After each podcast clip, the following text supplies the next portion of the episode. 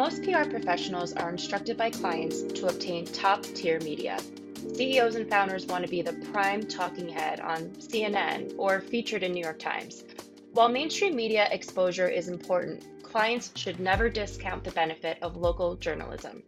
Communities, especially in small cities, survived based on the efforts of local media reporters and writers.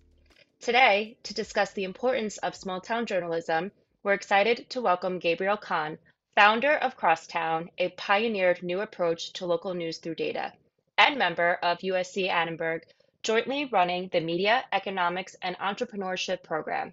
Hi, Gabriel. Thanks for joining us today. Hi, thanks so much for having me. We are actually really excited to talk with you today. Jenn had mentioned you, you know, you've worked for a few prominent publications such as the Wall Street Journal. You've appeared on numerous top broadcast news programs like BBC and CNN. So tell us a little bit about how those experiences inspired you to launch Crosstown, which is an organization designed to address crisis in local news. Sure. So when I was in daily journalism, which lasted for about 20 years, I covered Washington, D.C., U.S. Congress. I was overseas for 10 years with the Wall Street Journal in Hong Kong, in Italy, and then I was the LA bureau chief. So, you know, I was really not doing any local journalism in my reporting career. I was really kind of focusing more on national or international issues. Again, often for, you know, publications of a certain size. However, during that time, what really became clear to me, and this is sort of late 90s through 2010, was that the, the business model that had allowed us to have a vibrant, independent, fact based press, the business model behind that was kind of eroding. And I became really interested in trying to understand well, what is it going to take to find a way to sustain news organizations? When you look at that picture, you realize that the Wall Street Journal, the New York Times, the Washington Post are all fairly healthy financially. However, at the local level, it's a disaster zone. And that's partly because the costs it takes to produce local news aren't that much smaller than the cost it takes to produce national or international news. A reporter at a local paper gets paid less, but not that much less. The problem is that they, they have a smaller audience, so they can't monetize their content to the same degree that a national publication has. And we've seen this appearance of what's called news deserts, a term coined by someone named Penny Abernathy, where you have vast stretches of the country with no local news reporting. And that quickly became apparent to me as the real sort of base problem. If you want to think about this as an ecosystem, the kind of plankton were disappearing. Yeah, and I guess it makes sense because the whole setup of having a broadcast station and a news studio and having reporters and camera crew it's pretty extensive. So it makes sense that the budget and the amount of effort and money put into a local news station is the same as your, you know, quintessential CNN. But I guess you don't think about it in that mindset when you put on a local news station versus putting on NBC. Right. And so what also isn't clear is that we, you know, we tend to focus a lot on national news. National news or international news, you know, winds up in our inbox, on the radio, everything else. And I think that it's important to cover these topics, absolutely. But the coverage of local news, in a way, is a much more essential ingredient in our lives than we realized. And it's kind of, you know, as Joni Mitchell said, you don't know what you got till it's gone. When you have a community that used to have a local news organization and that local news organization has dried up and gone out of business and disappeared, certain things happen to that community. And this has been documented in a number of different academic studies. One thing is lower voter turnout. Two, fewer people run for office. Three, there's generally more corruption in the municipal government and the borrowing costs the bond you know what they pay when they borrow money goes up for that reason. The other thing that happens people get less local news they start to consume more national news. National news is very polarizing. National news is one of the reasons why we all hate each other so much. Yep. When there's local news when we're talking about repairing potholes people don't generally disagree that we should repair potholes. And when you have local news doing that kind of basic accountability journalism, making sure that a local government services are being delivered or something like that, it really helps a local community. And without it, things get kind of scary. Absolutely. And by the way, feel free to quote Joni Mitchell as much as you want during this episode. She's one of my favorites. So I want to ask you a question because we live in, I want to say incredible time, but it's also like kind of a scary time. With the onset of social media, news spreads fast, like wildfire. And that can be good sometimes, but oftentimes can maybe be not so good. So what I'd like to know is how do you feel that social media impacts the local news ecosystem?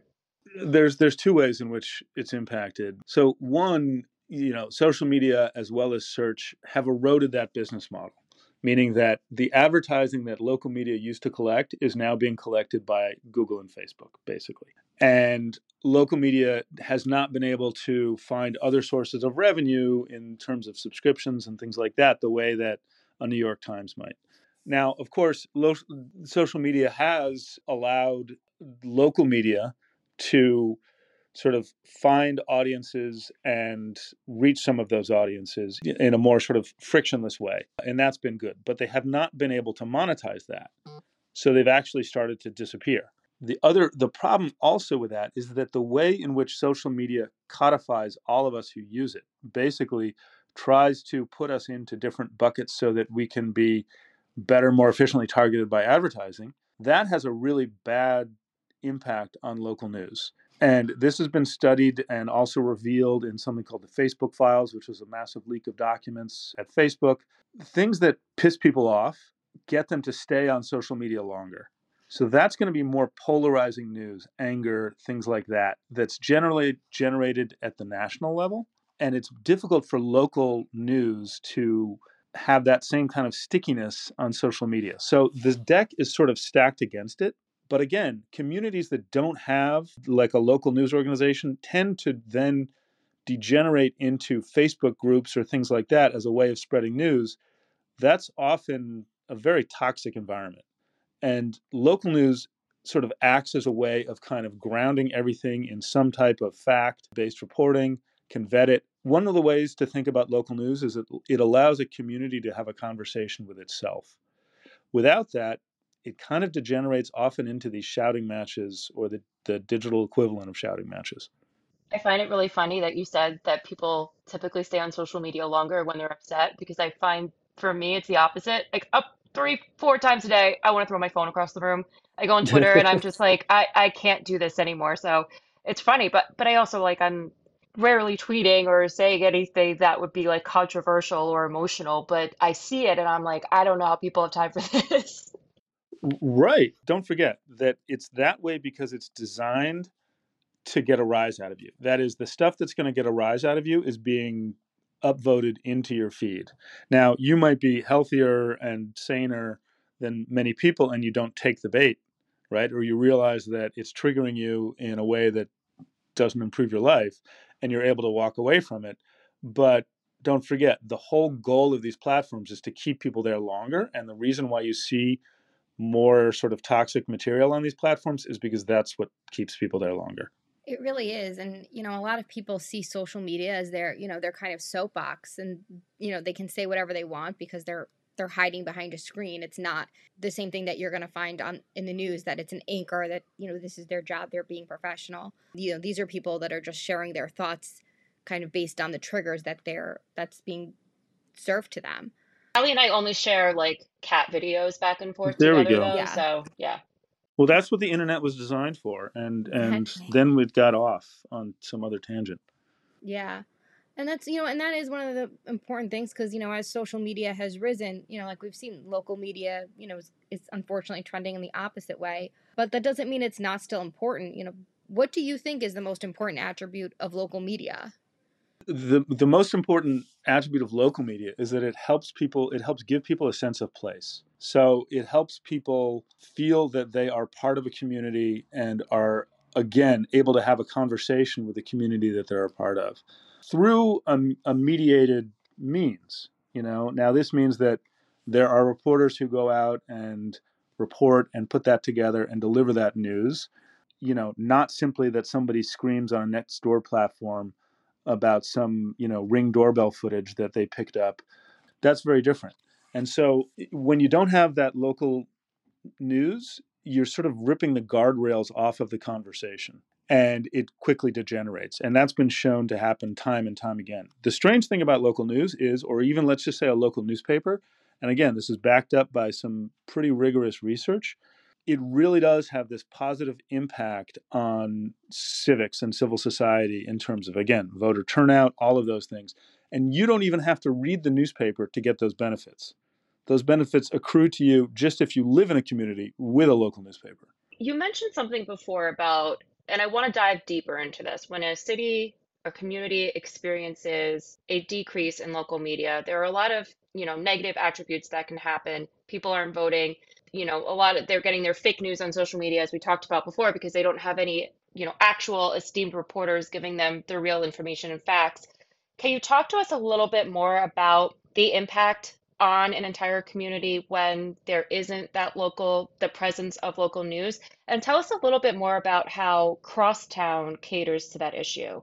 So, the first thing, again, if you want to think about a few different forces at play. So, one is just having a voice from a news source that, you know, shows up every day, shows up for, you know, a city council meeting or shows up for a school board meeting, things like that does some coverage of crime and things like and and you know prices for real estate things like that what kind of conversation that cultivates. And then when you take that away, where does that conversation go? So there's no more professional news gathering in that community anymore. Instead, information and news is passed on Facebook groups, on Nextdoor communities, and so on and so forth, where there is not the same process of fact finding and vetting and things like that. And don't forget, your media diet is much like your food diet if you eat junk food, there are health consequences. So, as that, what we would just call traditional news source disappears, what is available in plentiful quantities is junk news. News that is designed just to get you to click on it. News that is designed to get a rise out of you. Not news that's reported then and so forth. And that has health consequences as well, right? And I'm sure that we've all seen this. People who are get really worked up about something that you kind of know is a conspiracy or not grounded in fact, et cetera, et cetera. Those people then take that junk food media diet and repeat it and spew it onto those Facebook groups, and the level of conversation and discourse degenerates very quickly. So it's two things it's the business model that no longer was able to support so many of these local news outlets, combined with a conversation mediated on social media where the most outrageous, triggering views are what get the most stickiness for the platform. So those two things together really, really sort of make the environment much more toxic.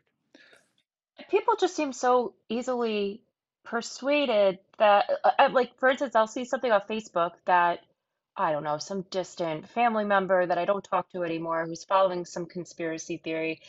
And the link will say, like, www.nbc news with a Z or something. Right. and I'm like, that's that's not legit. But they don't look at that. They don't they don't see that it's an illegitimate source and they just see NBC. So it's it's tricky. So so, th- so think about this. The it's called the news feed, right? In Facebook. Right.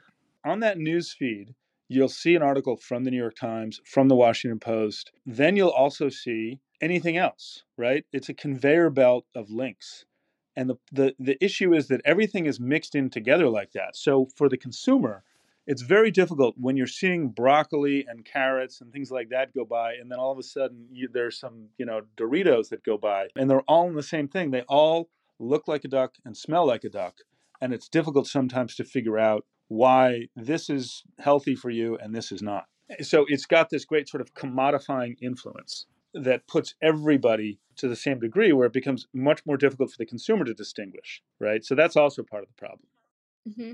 yeah. I mean i know and even in our initial discussion you know we talked a little bit about this that a lot of people take what they see you know and it's the first thing they see and that's their impression.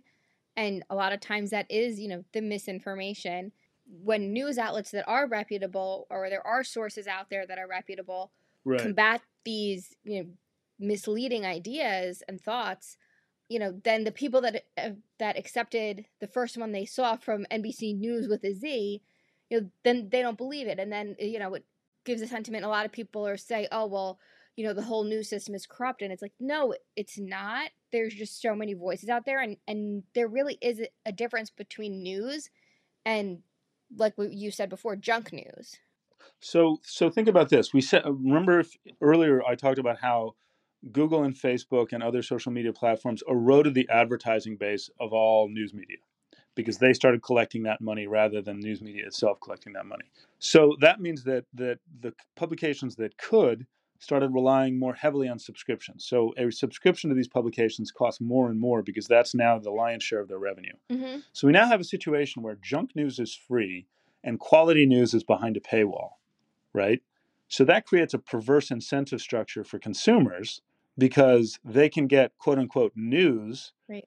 um, that again looks like looks like news and smells like news for free, but they have to pay for something. Mm-hmm. It's similar to how we see obesity levels striking impoverished communities more than they strike wealthier communities, right? Because it actually healthy food costs more and you need access to it. And people live in food deserts where they don't have access to it. Well, people live in news deserts where they don't have access to it.